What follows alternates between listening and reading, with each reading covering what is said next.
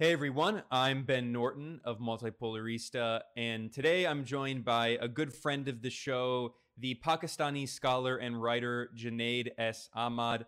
And I had on Junaid in April when there was a coup against Pakistan's democratically elected Prime Minister Imran Khan. And for people who are interested, I'll have links in the description below. You can go back and listen to or watch our interview, a two part discussion about who Imran Khan is the populist uh, former prime minister who had this idea of the Islamic welfare state and caring for the poor. He also had this idea, uh, a strong uh, nationalist tendency of emphasizing independent foreign policy. And Imran Khan said very clearly in April when he was overthrown in this coup that the U.S. was backing it. He said he got a threatening letter from the U.S. He named the U.S. Assi- Assistant Secretary of State, Donald Lu, um, singled him out as someone who is involved in this coup. And we can talk a little bit more here about Imran Khan's foreign policy. Uh, he was actually trying to improve relations with Russia, and actually, unbeknownst to him, he was uh, visiting Moscow on the day that Russia initiated its special military operation in Ukraine, which surprised him, but uh, he refused to impose sanctions on Russia, which angered the U.S. Uh, he also had very good relations with China. And something we'll talk about today in this in this interview is Imran Khan strongly supported Palestine. He refused to normalize relations with apartheid Israel, and he was improving relations with Iran and calling for the end to U.S. sanctions on Iran. And then, of course, there's the whole role of the war in Afghanistan. Imran Khan opposed the U.S. war in Afghanistan. He um, encouraged the U.S. to withdraw its troops. And then, after the U.S. withdrew, he refused to allow the U.S. military to carry out military operations from inside Pakistan. So, so Prime Minister Imran Khan said very clearly this was a coup. And you know, Junaid, when we did this these interviews back in April, we did have some friends, including people on the left, who were very skeptical of that narrative and very critical of what both of us were saying, especially you. I mean, obviously you you live and work in Pakistan. They were very skeptical of this narrative that it was a coup.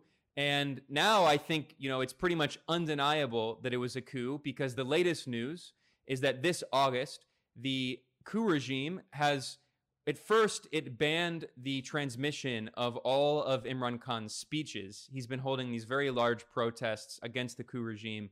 And then this August, the coup regime has now charged Imran Khan under its anti terror law, accusing him basically of terrorism and of course, there's no evidence whatsoever. The allegations of so called terrorism are based on him criticizing the coup regime and corruption and torture. So I guess words are now terrorism, according to the coup regime.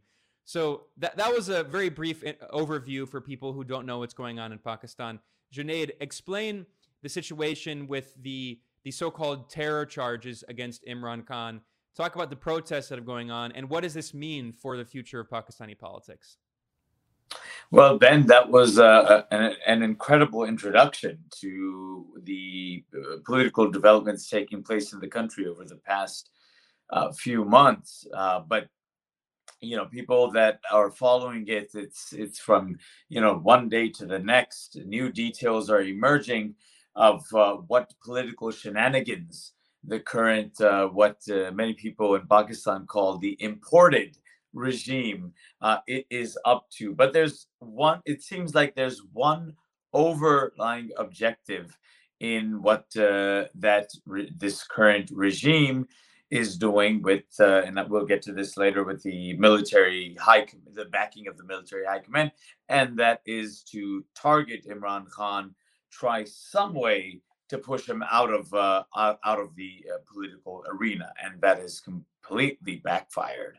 Uh, you mentioned the massive uh, protests and the outpouring of support, which, in all honesty, and I said this before as well when we did the interview, uh, I, I don't even think Imran Khan himself anticipated that that type of outpouring of support throughout the country. Uh, that, that was what was so remarkable, uh, that it was not located uh, uh, in, in a specific geographical area of the country, but throughout the country, which is actually pretty remarkable considering we have had political parties which are more family dynasties that are fairly regionally, provincially based.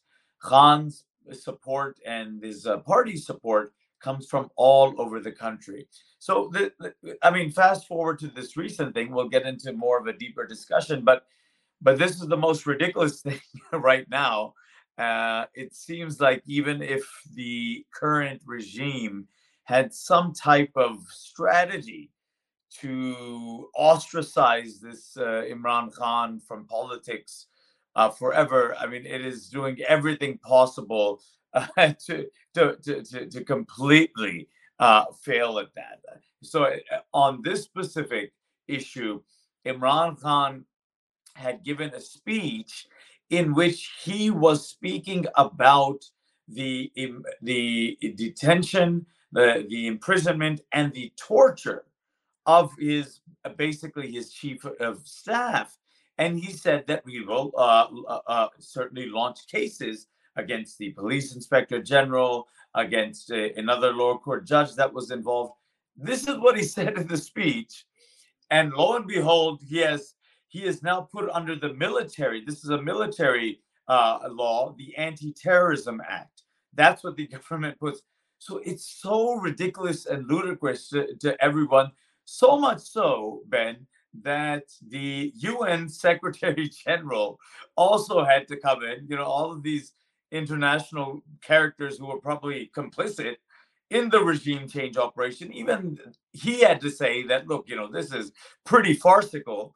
Uh, and, uh, you know, they, they, they, that this current government needs to kind of uh, tone down a little bit. And, I, and I'll also tell you this, Ben, if we are now following some of the Western media, I mean, I've been following, say, the New York Times, Time Magazine, you see a narrative in which they are speaking about how what this government, uh, along with the support of the of the military high command, I, I keep stressing kind of some of the core commanders, including, of course, the Chief of Army Staff Bajwa, because this is a situation in which the military is clearly divided, and we can get into that later. So, what they are doing is just so ridiculous and so heavy handed that they are simply increasing the popularity of Imran Khan. So, so this is what this whole terrorism thing Uh, is about. It's it's now been it's now been considered as as a farce, as a joke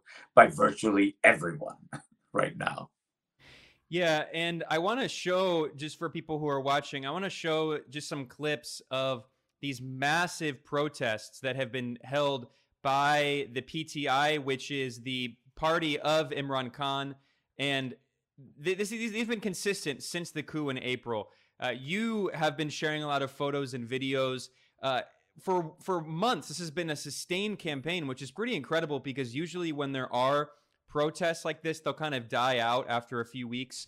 But and ben th- especially during the summertime in pakistan.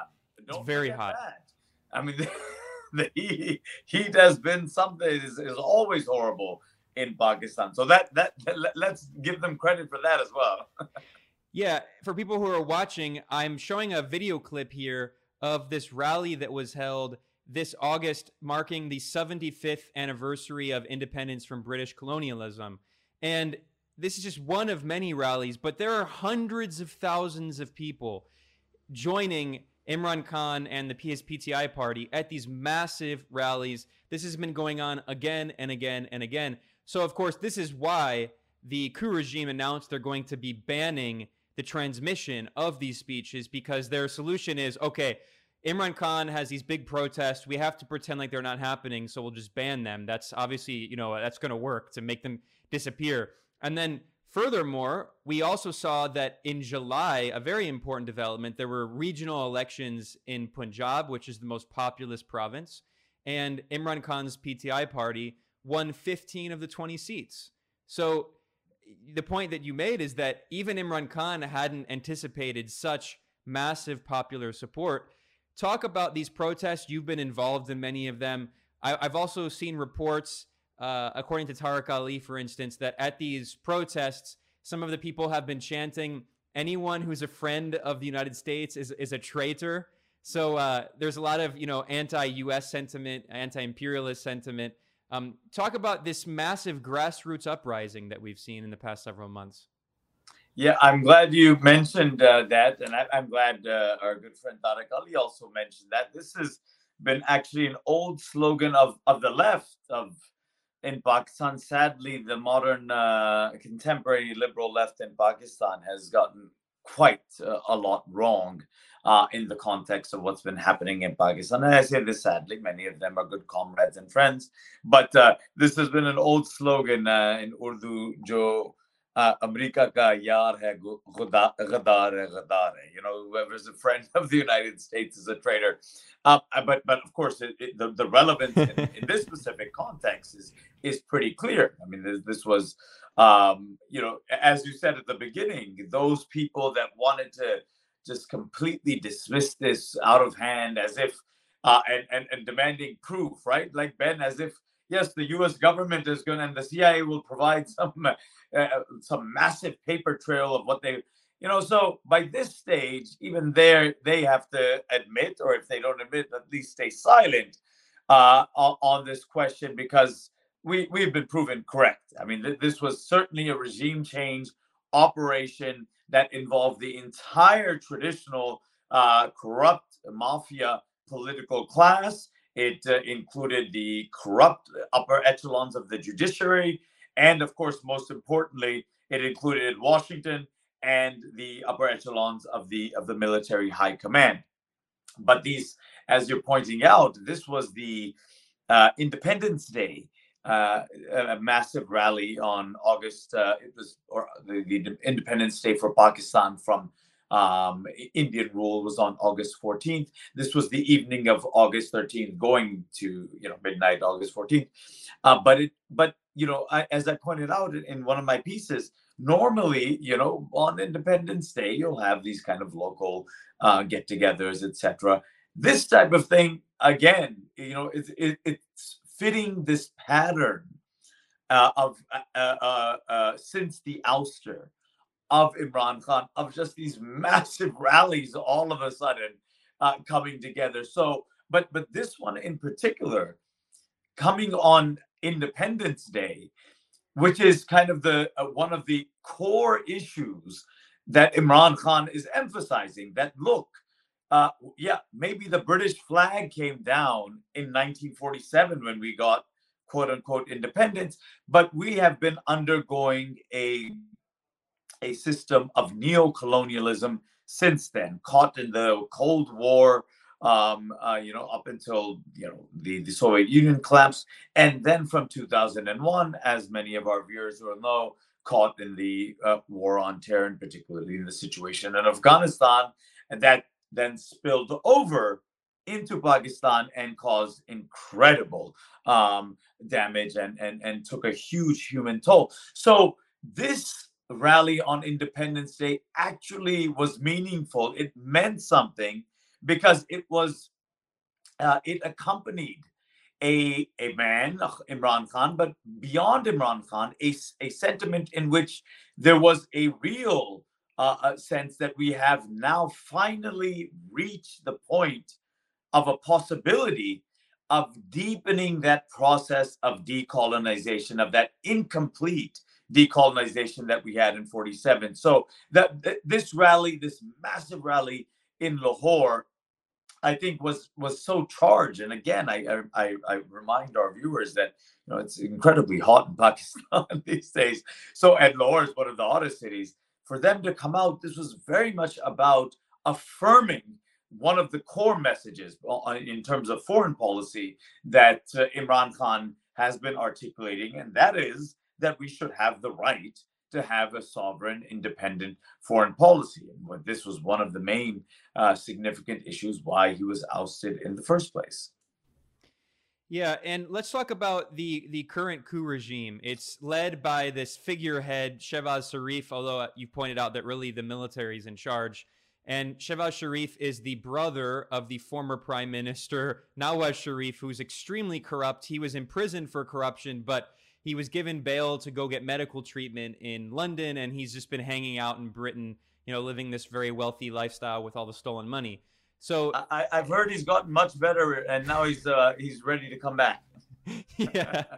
right. So, uh, you know, there have been valid criticisms of Imran Khan's government. It wasn't perfect. You acknowledged some of them in, in, in, our last interview, including, you know, there were allegations of corruption. This is a country that has struggled with corruption for a long time, but it's nowhere near the level of the open, flagrant corruption that we're seeing now, where Shehbaz Sharif, the current prime minister, he was actually under investigation. He was charged with corruption. And basically, my understanding is that the courts just like stopped the charges and stopped the investigation to let him be unelected prime minister.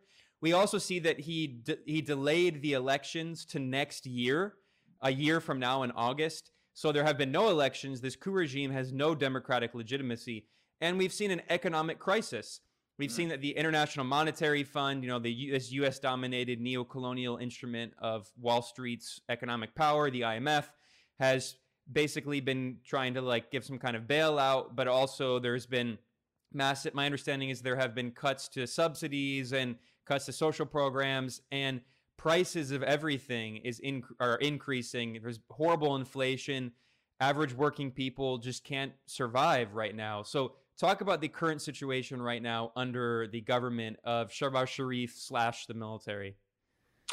Right. I mean, and and and Ben, here here's the situation where it's um, uh, you know, it's it's it's the most idiotic because you know you would think that this regime, in the context that it comes, um, you know, in in in the scandalous conditions that it arrives on the stage that it would uh, and it knows you know that and seeing these outpouring of demonstrations for khan that it would try to do something some types of policies that may ameliorate the suffering of the poor and the marginalized in the countries.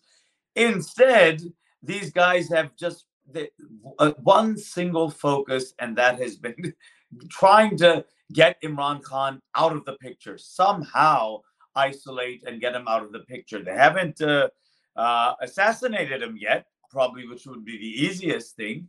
Uh, but but they they've tried almost everything else. In addition to trying to yeah, disenfranchise uh, Pakistani voters who are either in the Gulf or in, in uh, abroad who have always had the right uh, to also uh, participate in elections. And you're absolutely right.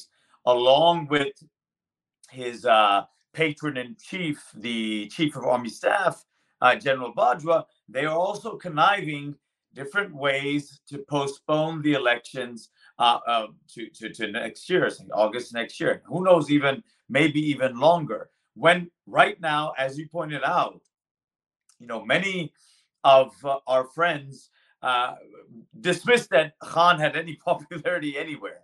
Then we learned that uh, in uh, his, the province of KPK, which is the province bordering Afghanistan, where the Pakistani military operations went mass displacement, huge human toll. We saw the largest rally in, of support in, in, uh, for Imran Khan take place in the in the city of Peshawar um, in the history of that province. So massive support there. Okay, that's KPK. That's that one province. Then you come to Punjab and you point out he, their by-elections takes uh, take place here, and he probably would have even won more, more seats, 18 seats, uh, if if not for some some bad organizational techniques on on his own party's part. So he's now in the Punjab in the heartland, which is considered kind of the province that really where the real power lies. In Karachi, the other mega city, the industrial financial city, his party is doing extremely well. It, I mean, th- this is again, I, I I have to stress that uh, you know I have a lot of criticisms of the party um, and of Khan himself. But they they really, for the first time that I can remember, are a genuinely national political party. They are not based on some type of a ethnic uh, identity that that traditional political parties have been based on. So I think that they, they are developing a, a base. I, I, I do want to point out that at this particular point, uh, I think that Khan himself has acknowledged a few times of many of the mistakes that were made, particularly the one um, where he felt that in order to come to power, there were a few electables, you know, the old uh, political um, the, the, old politicians that have come into power that have you know they have their constituencies and so on um, and they brought them along. But i think this experience however dreadful it was uh, this uh, concocted regime change uh, from washington in some ways was a blessing in disguise because it also allowed khan and others to see uh, many of these characters involved in in in in, in the PTI movement as as these kind of uh, corrupt uh, traitors um, who basically went to the other side. So I think there's many lessons to be learned uh, from from Khan's first experience, but uh, but at the same time we must remember the two main political parties that are part of this uh, new alliance. These are family dynasties, and they just happen to be the two richest families in the country, which means, Ben, they are throwing money left, right, and center to judges, to police forces, to even the you know the forces that they can buy off in the military. But the one big uh, difference this time, why at least until now, thankfully, we have not seen mass repression take place of of of, of, the supporters of of, of, of Khan um, so I, I want to say the supporters of Khan and those who detest what this new regime represents that third the old 30 years of so-called civilian democracy that simply plundered and pillaged the country. So it's a, our viewers should understand it's a combination of yes uh, of of, have, of of trusting of having some trust in imran khan as being a man at least uh, of, of integrity, of dignity, being an honest man who may get it wrong many of the times, but still stands, um, uh, you know, mountains above the rest of the political class. So I think our viewers should understand that that, that that that there's an incredible resentment of what transpired uh, before. So at this particular point, we have that, that that we're reaching now is Imran Khan's popularity is only increasing by the actions undertaken by this government because they are just foolishly obsessed uh, with with him. I mean, it's kind of like the the, the Trump phenomenon in, in, in, in, the United States. They, they they're just so obsessed with him, with Imran Khan, and they're now getting out terrorism charges against him. So it, it's absolutely ridiculous. And, and and he is becoming more and more popular. This government is becoming I mean, completely, I mean, discredited in the eyes of ordinary Pakistanis. As you mentioned, the Sharif brothers, Shehbaz Sharif in power now, his older brother Nawaz Sharif uh, was allowed to go out of the country, even though he had so many corruption cases. But again, now we find out that that was also General Chief of Army Staff Bajwa that let him easily slip out of the country on supposedly medical grounds. So Khan, we have to understand, is up against a lot. I think I mentioned this before as well, but he is up against a, a lot of powerful forces with a lot of money, and all he has is the people behind him. This is the situation we face right now, Ben. Yeah, I mean that's definitely uh, very clear from the desperation of the coup regime. They, they, it's clear they don't have the people behind them, which is why they have to resort to these extremely undemocratic measures authoritarian ben, measures ben they, they don't even they don't even show themselves in public i mean yeah this is literally i mean uh, this uh, this character who's been made the foreign minister bilawal uh but bhutto i mean you know the the he would be the grandson yes then of, of zulfikar the great zulfikar ali bhutto of the 70s um, he's the foreign minister now. Again, a joke. You know, I mean, Ben, this is a country. Our viewers should know 200 now more than 220 maybe even 240 billion uh, nuclear armed you know a serious country and you put these clowns in power and this guy's the foreign minister now they can't i mean they tried to organize uh, he had visited the united states of course he met with blinken and and all of this they tried to organize a talk by him at uh, columbia university the Pakistani Student Association refused to host that. You know, normally you have some pride in the in your nation and you want to host the foreign minister. Refuse. And in Pakistan, if they come out in public, God knows what, what will happen to them. So this is literally the situation. Sorry, yeah. Uh, no, I mean, and and I'm glad you mentioned Bilawal Bhutto because you know he has that that last name uh, that's associated with the left. You know, that he's from the PPP, the Pakistan People's Party, which claims, at least historically, claimed to be part of the left. It's been neoliberal for many many years now, but the fact that he's giving the rubber stamp to this illegitimate coup regime, yeah. it, it says so much about this kind of like center liberal left Pakistani political class that you know is pro-Western and criticizes you know Imran Khan and absurdly tries to compare him to someone like Trump. It makes no yeah. sense. And, and actually, I wanted to talk a little bit more about this idea, this ideology of his party, the PTI. Imran Khan talks about the idea of the Islamic welfare state. Right. You know, he's not a socialist, but he does talk about the importance of helping poor people, fighting poverty, and he created anti-poverty programs. And right now, the people who have been hurt most of all by the coup regime are poor people. Here's a report in Bloomberg. Pakistan inflation surges to 24.93%. So we're talking about nearly 25% inflation, along with food inflation at nearly 29%. This is the highest inflation in 14 years in Pakistan what is the economic situation like for a lot of average working people? Can they even afford to get food? And you know, now the IMF claims that they're going to come save the day with a 1.4 billion dollar bailout, but of course, the IMF has a long history of that, and it's never let it's never led to any change. And of course, the conditionalities of that loan are, of course, uh, not mentioned, which will be which will further exacerbate uh, the suffering of, of people. Oh, it's it's it's it's horrible, Ben. Uh, the in addition the devaluation, which which often happens in this case of of the of the rupee of the Pakistani rupee of the currency, um, it, it it is I have never seen such a situation um, in, in in Pakistan in my lifetime. It, it is really bad. Where I mean, the poor are just i mean forget about it. But even you know working class lower middle class middle class people it is getting impossible uh, to live in that country. Again there is incredible wealth you know? I mean ben this is the same story in many latin american countries that you're much more familiar with. Incredible wealth in these pockets um, and and and you know the as i said just by chance the two dominant political parties, which are basically family dynasties, House of uh, Sharif, the Sharif brothers, and the House of uh, Zardari Bhutto.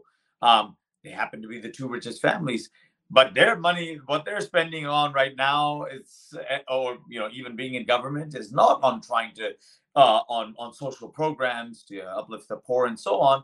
They're spending it on buying off judges, on buying off senior police officers, etc., to harass, intimidate, uh, and even torture, sometimes even murder, um, the supporters of Imran Khan. So th- this is uh, this is the situation right now. So as you say, it's it's it's an incredibly um, dire uh, situation for the ordinary people in Pakistan, which of course is is uh, is adding uh, you know fuel uh, to the support of uh, Imran Khan against these you know mafia gangsters who are in power that you know that they already know. These people have never cared about uh, uh, the ordinary people in Pakistan. They have always uh, lived in their own bubble and cocooned themselves. And and, and again I, am sure you know the, the, similarities with many other uh, countries of the global south have cocooned themselves um, from from from the misery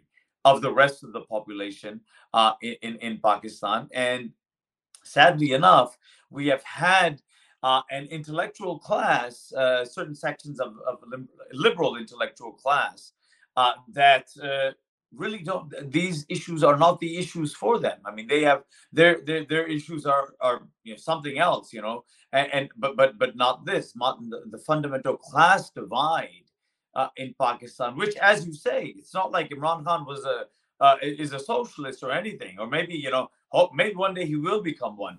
Um, I have to admit, this guy is kind of learning. Uh, you yeah. know, is, is on the go. I mean, he's he's uh, as as the regime change happened, he's learning about okay, what are what's the history of U.S. regime change policy? Because uh, he, he has been very politically naive about these things.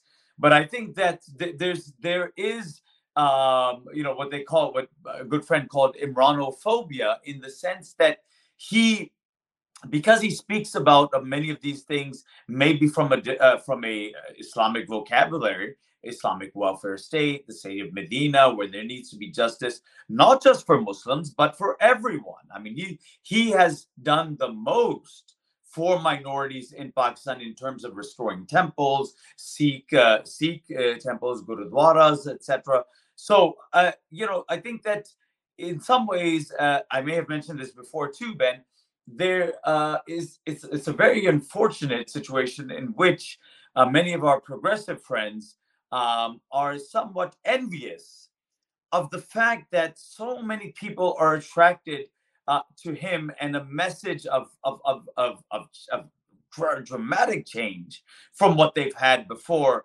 and that uh, sadly enough, uh, our left is not big enough uh, to take ownership of. Yeah, I mean, this is a, a, situation we see in many countries, unfortunately, where the left repeatedly makes these mistakes. And I, I should also say, on the subject of the coup potentially moving Imran Khan uh, further to the left, or at least maybe kind of um, uh, making his politics a little more adversarial, even potentially kind of revolutionary. This is exactly what happened to Hugo Chavez. Of course, he, he was a very strong left wing you know, progressive nationalist when he came to power, but it was the 2002 US backed coup that briefly overthrew him that radicalized Chavez and made him a socialist. And he started talking about socialism in the 21st century. Very similar situation in Honduras with the 2009 mm. coup against Manuel Zelaya. So there's a history of these US backed coups in, in some ways strengthening the very same kind of yes. people that they try to overthrow. Um, but you know, I, I, know we don't have a lot of time with, with you today, so I want to um, pivot a little bit and talk about a bit more about uh, Imran Khan's foreign policy. Yes. Um, so I will link in the description below to an article that you wrote back in March that I published at multipolarista.com. And you were warning about this uh, several days, over a week before the coup succeeded. You know, there were all these warnings signs that there was going to be a coup against Imran Khan. And uh, the article that, that you published is titled Pakistan Warns of Foreign Backed Regime Change Attempt to Disrupt China Russia Alliance. And you go through all the different points in this article why uh, there, you know, the regime change operation was organized. Imran Khan opposes U.S. foreign policy. He's an anti colonial voice on the international stage. He deepened Pakistan's friendship with China. He also improved Pakistan's ties with Russia and this is a photo here of Imran Khan in Moscow on February 24th, the day of the beginning of the Russian military operation. Of course, he didn't know that was going to happen, but uh, he refused to condemn it, like many countries in the global south that have been neutral on, in this in this Western proxy war against Russia. He refused to impose sanctions. Also, India, of course, which you know historically is has had very uh, adversarial relations with with Pakistan. Even India also has refused to impose sanctions and has continued doing business with Russia. You also talked about the importance of Imran Khan's leadership in the Muslim world, um, Pakistan's gradual challenge to Saudi led hegemony in the Muslim world, um, the fact that Khan couldn't be simply controlled by the military, and then finally, a very important factor Imran Khan's unequivocal support for Palestinian liberation. And this brings me to an article that I wanted to bring up that I think is really uh, a very important piece that was published at Middle East Eye titled Pakistan and Israel Normalization a Hard Sell, but Narrative is Building. And this, this report discusses how since the coup in Pakistan, of course, Imran Khan was always firmly against normalizing with apartheid Israel, unlike some of the Persian Gulf monarchies like uh, the UAE, Bahrain. So uh, Imran Khan was firmly against that. And this article discusses how since the coup, there there have been a lot of media um, media uh, you know narratives pushing for normalizing relations with Israel, opinion pieces in major newspapers, social media you know influencers and journalists. And they also talk about this meeting that was organized by an Israeli organization that brought uh, Pakistani dual citizens and even a, a, major Pakistani journalist who's not a dual citizen, um, Ahmed Qureshi. they visited apartheid Israel, and this led to a big scandal in Pakistan. So, talk about the attempt by the new coup regime to inch toward normalization of relations with Israel. Right. So, so, so there's there's uh, a lot there, Ben, because I mean, you, in some ways, uh, as the article does, you kind of have to combine all of these factors to then see why it's pretty obvious that they want this guy out of out of the picture. Um, but but yes, I th- there are some uh, more salient factors involved in terms of uh, of Khan's foreign policy. I do want once again to emphasize to to viewers that look, Khan Khan's in some ways Khan's uh, perspective on uh, on on on global politics uh, emerges right at the beginning of the American uh, uh, global war on terror, and that is his principled opposition to the war on terror, and especially the war in Afghanistan, on ground and especially drone strikes. Us, yeah, most of us share uh, that one. It's illegal and it's immoral, uh, and well, takes a huge human toll, and two. that it's counterproductive. It it was fueling militancy, not just in Afghanistan, but in Pakistan as well. And so uh, we, we must remember that Khan, that goes back all the way to 2001. And just an interesting point I like to, uh, I always like to make. Look, um, when Biden came to power and uh, uh throughout uh, uh, while Khan was in, in, in power, Biden, Biden did not make a single phone call to Imran Khan, which is astonishing considering in August of 2021, the Americans needed the Pakistanis to facilitate the, the withdrawal from Afghanistan. Many of the American soldiers uh, stayed in hotels in Islamabad, yet he refused to call. And my, my own sense is that this this is this is not really about Biden. It's not about it's the American national security state that that still I mean just cannot fathom the idea that Khan was right there was no military solution uh, to to what's going on in Afghanistan, and they detested. They've always detested uh, Imran Khan. So I think Ben, I think that's also important uh, to point out that even before he came to power, Khan was someone who had a very principled approach against uh, against basically warmongering. Uh, he's always said to the uh, to the United States. I mean, this guy will give every single interview possible to CNN or whoever wants him, and he'll say that I'll be your friend in peace, but not in war. It's very simple. So, anyways, uh, that was even before then, and I think that uh, it's important to recognize that the American national security state never forgave him for basically being right about what happened in Afghanistan. Uh, beyond that, uh, whether it was his uh, position on, on, on Kashmir, which was again, um, eh, Pakistan, of course, has always had a position on kind of defending Kashmiri rights, etc., and and uh, and and being in opposition to India's position on it. But he went a step further on that. Um, very popular amongst the Kashmiris, and even said that look, you know, if Kashmiris want independence, which was never in the UN resolution, that they shouldn't even be allowed to have that. I mean, immensely popular in Indian occupied Kashmir, Imran Khan. The other things you mentioned as well, his ties with China. I mean, and and and and very very good personal relationships with the leaders of China and, uh, and then of course Russia.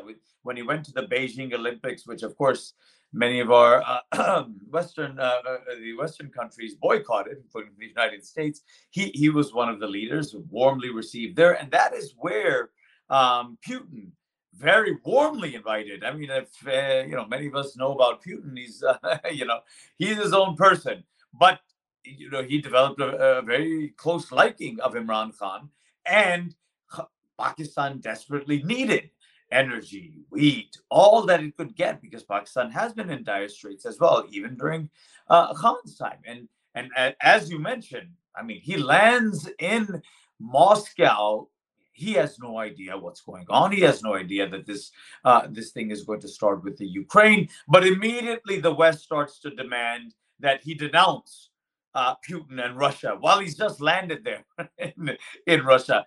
And of course, he goes back. They issue, they send him a letter saying, "Okay, now you're back. You can denounce them." And he basically, you know, tells them to go fly a kite. I mean, this is, uh, you know, uh, do you believe in any sense that we uh, countries of the global south have any sovereignty of ourselves? It clearly seems like they don't believe that. Uh, so, so that was certainly one thing. I mean, you know now, uh, just recently, this assassination of uh, of uh, Zawahiri in in in, uh, in Afghanistan you know, in some ways, the U.S. signaling, well, you know, the war on Muslim terrorism, etc., that's over now. The real war now is against, uh, you know, at the um, what the the peer competitors uh, like uh, like Russia and China and Eurasia, etc. This is the war we're moving on to now. Zawahiri was kind of the last. It was a complete public relations show. The guy had next to no influence anymore. Al Qaeda's presence in in in, in Afghanistan and and Pakistan is is next to nothing. These guys, Taliban, are, are having to deal with, and the Pakistanis are having to do with ISIS. Most of the Al Qaeda folks are now in Syria, as, as you're probably aware, um, uh, uh, Ben. So this was a, a public relations stunt. But one interesting thing about it was that that drone missile uh, went over in, uh, uh, quite a significant amount of Pakistani airspace. That would never have happened under Khan. And we are actually fearful that that's just the beginning. Who knows? Maybe bases again in Pakistan, uh, American bases in Pakistan, and and the whole lot of it that we were uh, used to and that we detested during the war on terror. Uh, but but but but so so that the the, the Russia China factor uh, is a huge thing, and Khan's personal relationship, which of course you know, characters like Blinken and all of these could see that, you know, this guy has a really good relationship with these countries. That was certainly part of it. Uh, but but but you're right. The Palestinian issue that was irritating the hell out of everyone. You know, I mean, not just of course Washington and Tel Aviv, but all of those Muslim Zionist regimes that were trying to get other Muslim countries on board to normalize relations. And on this issue, um, of course, as you mentioned, I mean, I you know I I have my good friend. Um, uh, the angry Arab Asad Abu Khalil, we I had invited him to Pakistan once, and and he says, "Wow, I've never seen a more pro-Palestinian population uh, than, than than Pakistani." So, affirming the point you made earlier. However, we had sections of the elite uh, during uh, uh, when Khan was in power both the military and civilian elite that were more than willing, uh, just like these Gulf regimes, to normalize. And now you see that uh, that uh, that narrative being pumped into the media again that hey, it's not such a bad idea. This is part of an interfaith thing that uh, you know we we shouldn't be against Jews, etc. All of this nonsense that the Abraham Accords represented in in the first place. So so on that on you know I mean if it was just that point, I think that only on that point they would they would want him out because that he is going against right now as you know the tide. The tide is that we want all of these countries these gulf regimes and the gulf regimes with their immense wealth and power and influence will put pressure on other muslim governments to also normalize. And pakistan is a would have been a huge prize right? I mean it's the only muslim country with nuclear weapons huge military you know for formidable uh, in in many ways so that would have been a huge prize. Khan was the impediment, the sole impediment uh, to that. So I, I, think you're absolutely right, Ben, that uh, the, the, these, unequivocal support uh, for Palestine consistently, uh, all the way to the end. You know, it was very funny. The um, he hosted uh, the Organization of Islamic Conference uh, summit right before he was ousted in March, and and of course he he once again affirmed that no, there will be no relationship with Israel until they uh, give Palestinians uh, their right to self determination. And of course, that embarrassed many of his uh, his hosts that were that are in the process of, of, of warming up and cozying up uh, uh, to Israel. So I, I I I'm totally in agreement with you. That ha- that was certainly a central issue. Yeah, and, and I should stress, in addition to being the the second largest Muslim majority country after Indonesia. Pakistan is the the fifth most populous country on earth. This is a very significant power, very large country, and having such a large country refuse to play ball with U.S. imperialism, refuse to normalize with apartheid Israel, it, it has a big influence internationally. I should point out that this was an- another piece of evidence that it was clear that it was a coup happening back in, in April. The head of the military, General Bajwa, he said, quote, we share a long history of excellent relationship with the United States, which remains our largest export market. The UK and EU are vital to our national interests. And then General Bajwa criticized Russia, which is something that Imran Khan refused to do, and many countries in the global south refuse to do. It's not just Pakistan. The majority of the global south has been neutral on this war, refusing to take the side of the West. Right. In this proxy war. And, and, and this, this is right after this. He's still the civilian prime minister. He has articulated the position. And the next day, Bajwa, I mean, if it if it it, it can't get any clearer than that. Bajwa the next day issues this statement clearly contradicting the position of the government of of, of Imran Khan. Uh, so, but I mean, this the chief of army staff. Sorry to interrupt again, Ben, but he, I mean, the, it's become clearer and clearer that his role in all of this has been central. This is because many of our liberal and progressive friends say, well, this was all a constitutional process, a simple vote of no confidence that was, I mean, in, in a matter of weeks, all of these parties that have hated each other have come together, and the judiciary. So it, it, it's it's a joke now. Everyone knows this was a a planned regime change operation. But one point that I do want to emphasize uh, before this interview is over is that, in in some ways, for the first time in the history of the country, you have serious divisions within the military itself the uh, General Bajwa, Chief of Army Staff, and a few of the high upper um, corps commanders and high command, uh, they are the ones that uh, are clearly, you know, they are taking orders from Washington. They are going along that uh, playbook. However, um, amongst uh, not well, middle ranks, ju- junior ranks, and of course soldiers, and let me add retired officers, my God, Khan is incredibly popular. And I, I, I was saying this earlier. One of the reasons why they can't just send them all in because they're very afraid that the, the, the, these uh, officers, soldiers, etc., may turn their guns the other way against uh, against their superiors. So th- th- this is a very interesting situation where a civilian prime minister, uh, who in the past, whenever they were ousted unfairly, fairly, or whatever, no one cared for them because they were so thoroughly corrupt and incompetent, etc., that they didn't mind a military ruler coming in. It wasn't a big deal. This time it is a big deal, not just because the the public is supportive of him, but even within the military uh, and soldiers who Khan was, you know, again, Khan was opposing sending these soldiers, these young folks to go out and basically attack their own people in the Northwest and so immensely popular even within those ranks. Uh, uh, so, first time in the history of the country, we have a civilian prime minister who is more popular within the, within the armed forces, uh, within the military, than the chief of army staff. So, a lot of historic firsts have happened uh, since Khan was ousted from power. Yeah, I, I, I would estimate that I would guess that probably the only other Pakistani prime minister in the history since it was formed in, in 47 that was overthrown by a coup who was popular was probably Zulfikar Ali Bhutto. And I know that in his speeches uh, in the lead up to the coup in, in March and April, Imran Khan specifically drew parallels between the coup against Zulfikar Ali Bhutto and the regime change operation against him. And of course, we know now that the, the U.S. and the Brits the Britain Britain was involved in backing that coup against Zulfikar Ali Bhutto because of his support for the Soviet Union and, uh, and other issues. So um, I know I know you have to go soon. Um, so I have two final questions here to wrap up.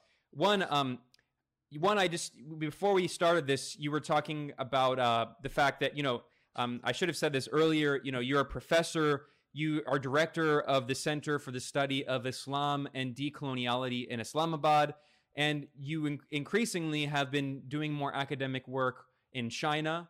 And you were talking about the fact that some of these same kind of uh, you know bourgeois liberal elements in Pakistan who maybe claim some fidelity to the left but tend to be out of touch with the working class, they also sometimes are very pro Western and will take this very anti China position. Can you talk a little bit more about the popular perceptions of China and maybe some of that anti China sentiment that you've seen emerging?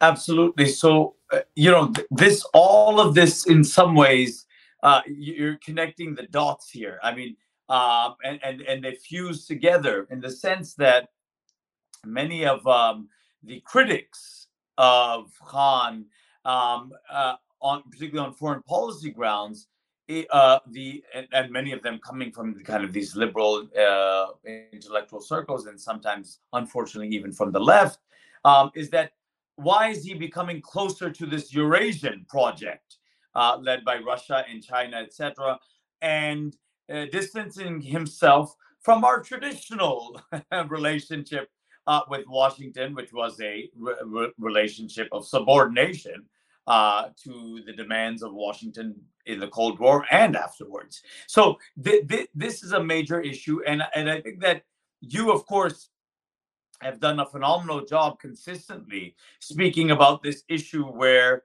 even in Pakistan, these same folks speak about what Chinese neo-colonialism, uh, and so all of these decades we never heard the term used by the United States, which was sending in uh, actual people from uh, their Harvard economic advisors that this is the policies you must do, um, actual troops, uh, actual you know drone attacks, etc., etc. We never heard that term used for the United States, but all of a sudden the liberals and the left they're talking about Chinese neo-colonialism, and so this then forces uh, you know it compels one to ask the question: What is this really about?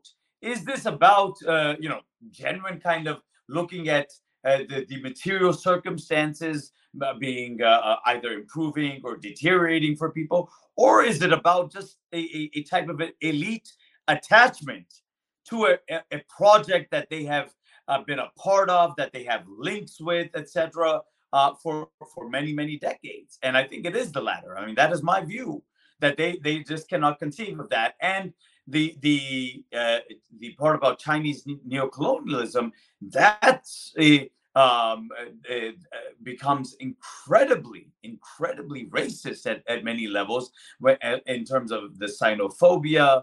Um, at so many levels, it becomes uh, incredibly racist. Uh, and so this, uh, you know, I always say this uh, to people uh, in Pakistan. You know, where is uh, has there ever been a Chinese 1492 uh, that we've had to deal with? What have the Chinese done? you know, done?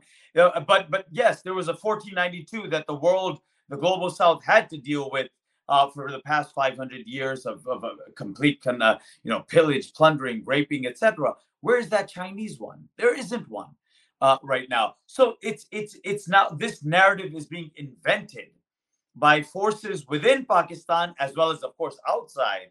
Uh, and and and we're talking about uh, uh, Ben here funding from the usual suspects, you know, National Endowment of, for Democracy, uh, even the Saudis, uh, the Gulf countries, etc., to to to basically promote this narrative that okay, the Chinese are are here for you know their own neo-colonial uh, uh their own neo-colonial benefits etc all of this stuff. So you see this narrative very much in that in that class and they do the particularly the english speaking media have this type of ideological hegemony which is incredibly incredibly i mean depressing uh, whereas the people can see the fruits right i mean this is the same thing in africa they can see the fruits of these incredible roads being built in in in remote areas. I just had I just went to one, uh, and the the people were describing, wow, we had never something like this ever in the history of Pakistan, which was built in I mean I think matter of a weeks or maybe a few months. Anyways, so so so we have this disconnect between these a, a, a, a class of liberal intellectuals uh, and, and and elites and sometimes joined by by progressives, etc., who basically see, well, that uh, yeah, okay, we're against, uh, of course, American imperialism, although of course they rarely speak about it, but much more so Chinese neocolonialism. So I think this phenomenon exists in other societies as well, but it's very, very visible uh, in Pakistan. Yeah, this is definitely a trend that we've seen, especially uh, you know, it, it, the the gears of this propaganda campaign have been greased by money from the United States, from Europe, from NGOs, from CIA cutouts like the NED and USAID. But I know uh, I know you have to go. So my final question here: the National Assembly in Pakistan, it is its term ends in August of 2023, which means that elections are supposed to be held, assuming that you know the the coup regime doesn't just continue extending that uh, without elections. So there should supposedly be elections in August or the latest September of 2023. Clearly, it seems that the coup regime's strategy is to prevent Imran Khan from being a candidate in those elections with these bogus terrorism charges. Right. I always hate asking guests to try to predict the future, but what do you think is going to happen with the elections going forward? Do you think there will be elections next year? Or earlier? If there are elections, do you think Imran Khan will be able to participate? If he's not able to participate, what will the response of the Pakistani population be? Right, Ben. So let me dig out my uh, crystal ball here. And, uh, you, you, know, uh, the the current government, as I've been mentioning, um, has been behaving in, in in such, I mean, incredibly heavy-handed and repressive ways but so but but so, also very ridiculous ways that are further exposing it as, as such a, a politically and morally bankrupt uh, regime. Uh, so, which is all working in the favor of Imran Khan and and his supporters. So, their their demand is elections. They have resigned, as as as some of our viewers may know, en masse from from parliament.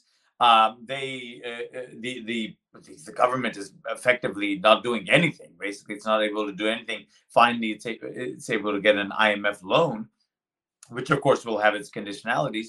So right now, the popular sentiment is we need to hold early. We need to have elections as soon as possible. You know, whether it's this October, November, etc. This this is the demand of the overwhelming majority of Pakistanis that see that see this government uh, co- emerging from a concocted plot, a regime change operation, as entirely illegitimate. So, therefore, why should we have to wait till August uh, for th- this to happen? So, there should be free and fair elections now. If Khan wins, great. If he loses, okay. But it's but they of course know very well that Khan is immensely popular right now, despite the fact that during his rule he made many mistakes. Uh, could have done a lot, a much better job, and uh, still the people uh, uh, think that well he can still perhaps do better this time. So the fact is, the majority of the people uh, are calling for elections. Khan is calling for elections. Even some other parties are calling for elections because this is an absolute farce at this point. This government represents nothing. He can't step out without, without you know tomatoes being uh, hopefully just tomatoes being being thrown at them. So uh, my uh, my sense is that Shehbaz Sharif, the current prime minister, is is is doing his best in conniving with the chief of army staff Bajwa to uh, come up with all sorts of uh, tactics to discredit, delegitimize, uh, ostracize um, Imran Khan from the political process so that they can continue to stay in power. But I, I think that's becoming increasingly difficult. I think it's becoming increasingly difficult, both because of, of massive popular opposition to this current regime, as well as because internally within the military, uh, I think Bajwa is now starting to feel the real heat uh, because you know these are many of these soldiers, many of them come from my town, etc. Uh, for many of them, it is kind of like almost uh, in, in the U.S. Uh, almost like a poverty draft for for, for many of these. So they, they are also getting sick and tired uh, of, of of their chief of army staff. So my own sense is that this regime which is both Shehbaz Sharif and the Chief of Army Staff together. Let's let's be clear. I think they will be compelled, um, unless they want to try to use massive force, which I think again will be counterproductive. I think they will be compelled to hold early elections and uh, and let me just uh, you know uh, hope like the vast majority of the people maybe khan can have uh, can come back to power and perhaps perform much much better this time uh, than he did the first yeah well I, of course, we don't know exactly what will happen, but I can assure people that here at Multipolarista, I will be following the situation closely. I'm going to bring back Junaid in the future to have great regular analysis and updates. Uh, we ha- I had the pleasure of being joined today uh, by Junaid S. Ahmad, who teaches religion and world politics and is the director of the Center for the Study of Islam and Decoloniality in Islamabad. Um, Junaid, it's always a real pleasure. Thanks for joining me today. The pleasure was all mine. Always great to be with you, Ben.